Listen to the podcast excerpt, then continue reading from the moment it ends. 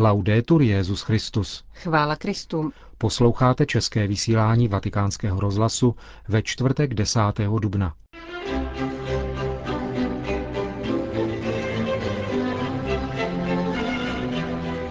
V OSN vzrůstá očekávání papežovi blížící se návštěvy. O nové formulaci velkopáteční modlitby za Židy v misále z roku 1962 píše kardinál Kasper v dnešním Observatore Romano. A v rubrice O čem se mluví se pozastavíme u problematiky ochrany lidského života a zdraví. Nerušený poslech vám od mikrofonu přejí Milan Glázer a Johana Bronková. Zprávy vatikánského rozhlasu. New York. V Organizaci spojených národů vzrůstá očekávání papežovy blížící se návštěvy. Mnozí diplomaté při OSN sledují a pozitivně hodnotí jasnost myšlenek svatého otce, říká arcibiskup Celestino Miliore, stálý vatikánský pozorovatel při Organizaci spojených národů. Ten také upozornil na schodu papežovy návštěvy s 60. výročím vyhlášení Deklarace lidských práv, textu, který má svatý stolec ve zvláštní úctě. Arcibiskup Miliore včera hovořil před komisí OSN pro národy a rozvoj. Vzhledem k fenoménu migrace a urbanizace se nesmí nikdy zapomínat na to, že jejich protagonistou je člověk, který má svá práva, řekl a připomněl také fakt, že počet obyvatel měst převýšel počet obyvatel venkova. Urbanizace přináší nové možnosti ekonomického rozvoje, nicméně pokud se lidské bytosti dávají do služeb čistě ekonomického myšlení, následky jsou nelidské. K roku 2005, podotkl vatikánský pozorovatel, žilo přes 840 milionů osob v extrémně nuzných podmínkách. Tyto osoby jsou chyceny do bludného kruhu extrémní chudoby a migrace. Zvláštní pozornost při řešení této situace je potřeba věnovat vzdělávání dětí z této sociální skupiny. Apeloval na představitele veřejného života vatikánský pozorovatel při OSN arcibiskup Celestino Miliore. Pokud se má dosáhnout cílů milénia do roku 2015, je zapotřebí uspokojit potřeby 675 milionů lidí, kteří nemají přístup k pitné vodě, a dvou miliard těch, kdo nemají dostatečnou zdravotní péči. Vatikán. Ve Vatikánu probíhá sympozium o celkovém odzbrojení, míru a rozvoji. Výzva Jana 23. z encykliky Pacem Interis k tomu, že ještě před likvidací válečných zbraní je třeba odzbrojit srdce, ještě nestratila na aktuálnosti. A právě tato výzva inspirovala sympózium Odzbrojení, rozvoj a mír, perspektivy celkového odzbrojení, pořádané Papežskou radou Justícia et Pax. Zítra a pozítří se na něm bude hovořit o možném přínosu náboženství v procesu odzbrojování. Sekretář Papežské rady Justícia et Pax biskup Gianpaolo Crepaldi vatikánskému rozhlasu řekl. Seminář Papežské rady Justícia et Pax o odzbrojování se zrodil z podnětu letošního poselství Benedikta XVI. ke Světovému dní míru, který vyzývá mezinárodní společenství k zahájení odzbrojení. Papežská rada organizuje tento seminář, protože je samozřejmě znepokojena stavem, v němž se proces odzbrojování nyní nachází. Mnozí hlasatelé odzbrojení vysvětlují celému světu, co je potřeba udělat ve prospěch nejchudších zemí šetřením na zbraních, Jaká je například v Africe souvislost mezi chudobou a množstvím zbraní? Proč se stále investují miliony do zbraní a nefinancují se cíle milénia? Toto spojení mezi odzbrojením a rozvojem je jedním z hlavních témat semináře. Velmi zjednodušeně lze říci snížit náklady na zbrojení a investovat do rozvoje. Blahoslavený Jan 23. říkal, že ukončení válečných konfliktů, jejich efektivní redukce nebo ještě lépe jejich eliminace není možná, pokud nedojde k celkovému odzbrojení. První zasedání sympózia bude věnováno etické a spirituální reflexi odzbrojení a geopolitických podmínek mírového rozvoje – Druhá část bude věnována diskuzi o ekonomických a právních aspektech mezinárodního obchodu se zbraněmi a vztahu mezi odzbrojením a lidskými právy.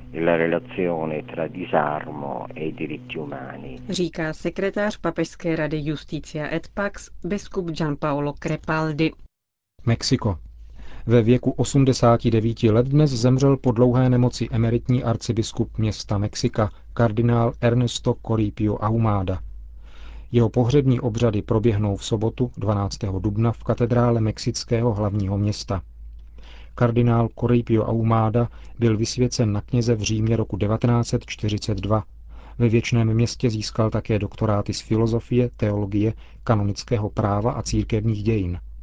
Na konci druhé světové války se vrátil do vlasti, kde vědeckou a pedagogickou práci spojoval s pastorační činností. V roce 1953 byl vysvěcen na biskupa. Jako ordinář diecéze Tampico se účastnil druhého vatikánského koncilu. V roce 1977 byl jmenován arcibiskupem města Mexika. Do kardinálského sboru jej připojil Jan Pavel II. při své první konzistoři roku 1979. V čele arcidiecéze mexického hlavního města zůstal do roku 1994. Kardinálské kolegium má v současné době 196 členů, z toho 119 je kardinálů voličů.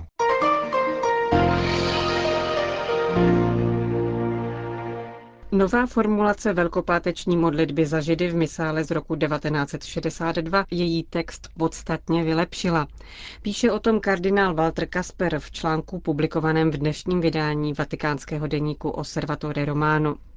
Nová formulace textu mluví o Ježíši jako Kristu a spáse všech lidí, a tedy také židů.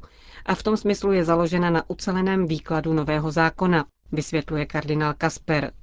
Rozhodně tedy nejde o novinku vůči židům nepřátelskou, jak někteří tvrdili. Nýbrž vyjadřuje to, co dosud všichni považovali za samozřejmé a co nebylo dostatečně tematizováno. Vzájemný respekt a úcta mezi Židy a křesťany musí spočívat i v uznání růzností mezi námi, píše kardinál Kasper. Neočekáváme od Židů schodu co do kristologického obsahu velkopáteční modlitby, ale to, že budou respektovat, že se modlíme jako křesťané podle naší víry, stejně jako my přirozeně ve vztahu k jejich způsobu modlitby, zdůrazňuje kardinál Kasper. Podle předsedy Papežské rady pro jednotu křesťanů a Komise pro náboženské vztahy s judaismem je základní otázkou, zda se tedy křesťané mají modlit za obrácení židů, zda je misie vzhledem k židům na místě. V nové formulaci modlitby sice není přímo slovo obrácení, ale jak podotýká kardinál Kasper, je nepřímo zahrnuto v prozbě o osvícení židů, aby poznali Ježíše Krista. Německý kardinál připomíná, že v současné církvi není misie mezi Židy nějak organizovaná nebo institucionalizovaná, jak je tomu v některých evangelikálních kruzích.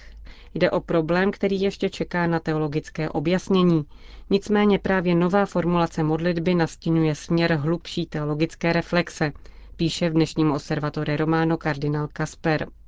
Odvolává se dále na list Římanům, v něm svatý Pavel označuje spásu židů za hluboké tajemství vyvolení prostřednictvím boží milosti. Termínem tajemství Pavel rozumí věčnou spasitelskou boží vůli, odvolává se k eschatologickému schromáždění národů na Sionu, o němž mluvili proroci a Ježíš, pokračuje kardinál Kasper. Nová formulace velkopáteční modlitby vyjadřuje tuto naději formou přímluvné modlitby k Bohu, v podstatě se v ní znovu opakuje invokace z odčenáš Přijď království tvé. Podle kardinála Kaspera jde tedy o prozbu směřující k eschatologické představě univerzálního smíru. Z toho ovšem nelze dovozovat, že by křesťané neměli před staršími bratry a sestrami v Abrahamově víře svědčit o své víře a o bohatství a kráse víry v Krista, upřesňuje kardinál Kasper. K svědectví jistě patří takt a úcta, bylo by ale nečestné, pokud by křesťané při setkání s židovskými přáteli o své víře mlčeli nebo ji dokonce popírali. Totež na druhou stranu očekáváme od židů směrem k nám. Napsal na stránkách vatikánského deníku kardinál Kasper. Peking. Téměř 14 tisíc dospělých bylo v Číně přijato do katolické církve o letošních velikonocích. Agentura Fides, která statistiku přinesla, zároveň upozorňuje, že v tamních diecézích se uděluje křes dospělým nejen při velikonoční vigílii, ale i v jiné dny roku. V porovnání s loňským rokem bylo novokřtěnců o dvě třetiny víc. O čem se mluví?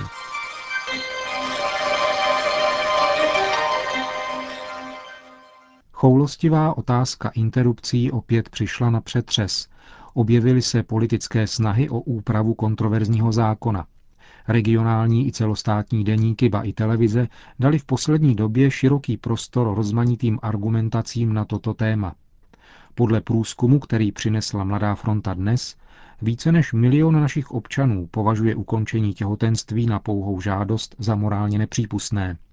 Pravděpodobně jich však bude ještě více. Novinkou v nynější veřejné diskuzi je ovšem to, že se na obranu lidského života začaly ozývat hlasy, které se zároveň distancují od příslušnosti k církvím.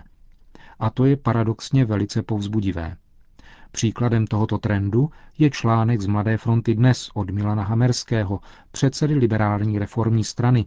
Jehož protipotratová argumentace je snad ještě razantnější než postoje pravoslavného kněze Libora Halíka. Je to symptom probuzení, který lze registrovat nejen u nás. Například v Itálii jde nyní do voleb strana pravicového agnostika Giuliana Ferrari s názvem Interrupce, děkuji ne a její šance dostat se do parlamentu zdaleka nejsou nulové. Otázka interrupcí je z mnoha hledisek komplikovaná a nepochybně se týká především toho nejvýsostnějšího prostoru svobody ženy, jejíž zásluhy, pokud jde o příchod lidské bytosti na svět, jsou nesporně robustnější než ty mužské. Aniž by však bylo nutné vstupovat do tohoto jejího hájemství, je možné položit si širší otázku. Co je to vlastně lidské zdraví? lze interrupci konanou na pouhou osobní žádost zařadit do kontextu péče o lidské zdraví, kam ji umistuje státní legislativa? Nedávný případ odškodnění matky za narození zdravého dítěte po nepovedené interrupci ukazuje, že legislativním zařazením tohoto úkonu do kompetence zdravotnických institucí ztrácí svou jednoznačnost samotný pojem lidského zdraví, který je tak vydán oportunistické manipulaci.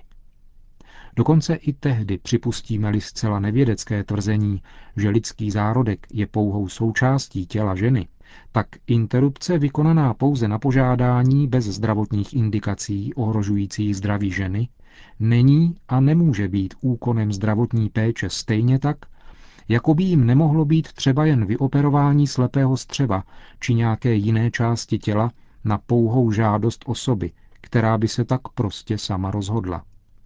Takovýto žadatel by svým lékařem jistě nebyl poslán na chirurgii, ale když, tak spíše na psychiatrii.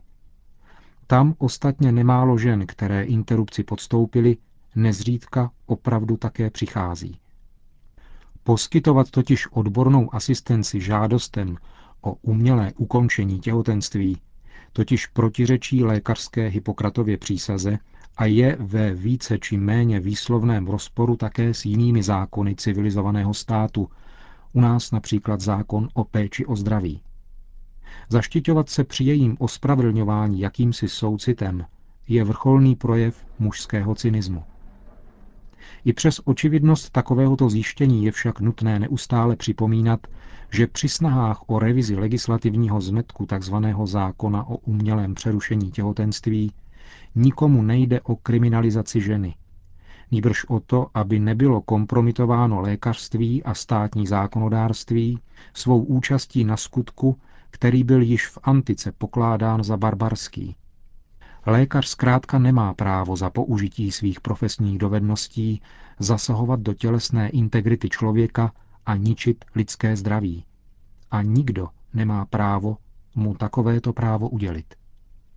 Zdraví konkrétního člověka je totiž dnes předmětem lékařské péče od okamžiku, kdy lékař potvrdí jeho matce, že byl počat. To přece vědí všichni až moc dobře. Proto jakýkoliv krok, který povede k jasnější definici a ochraně lidského zdraví, bude projevem návratu k civilizovanosti.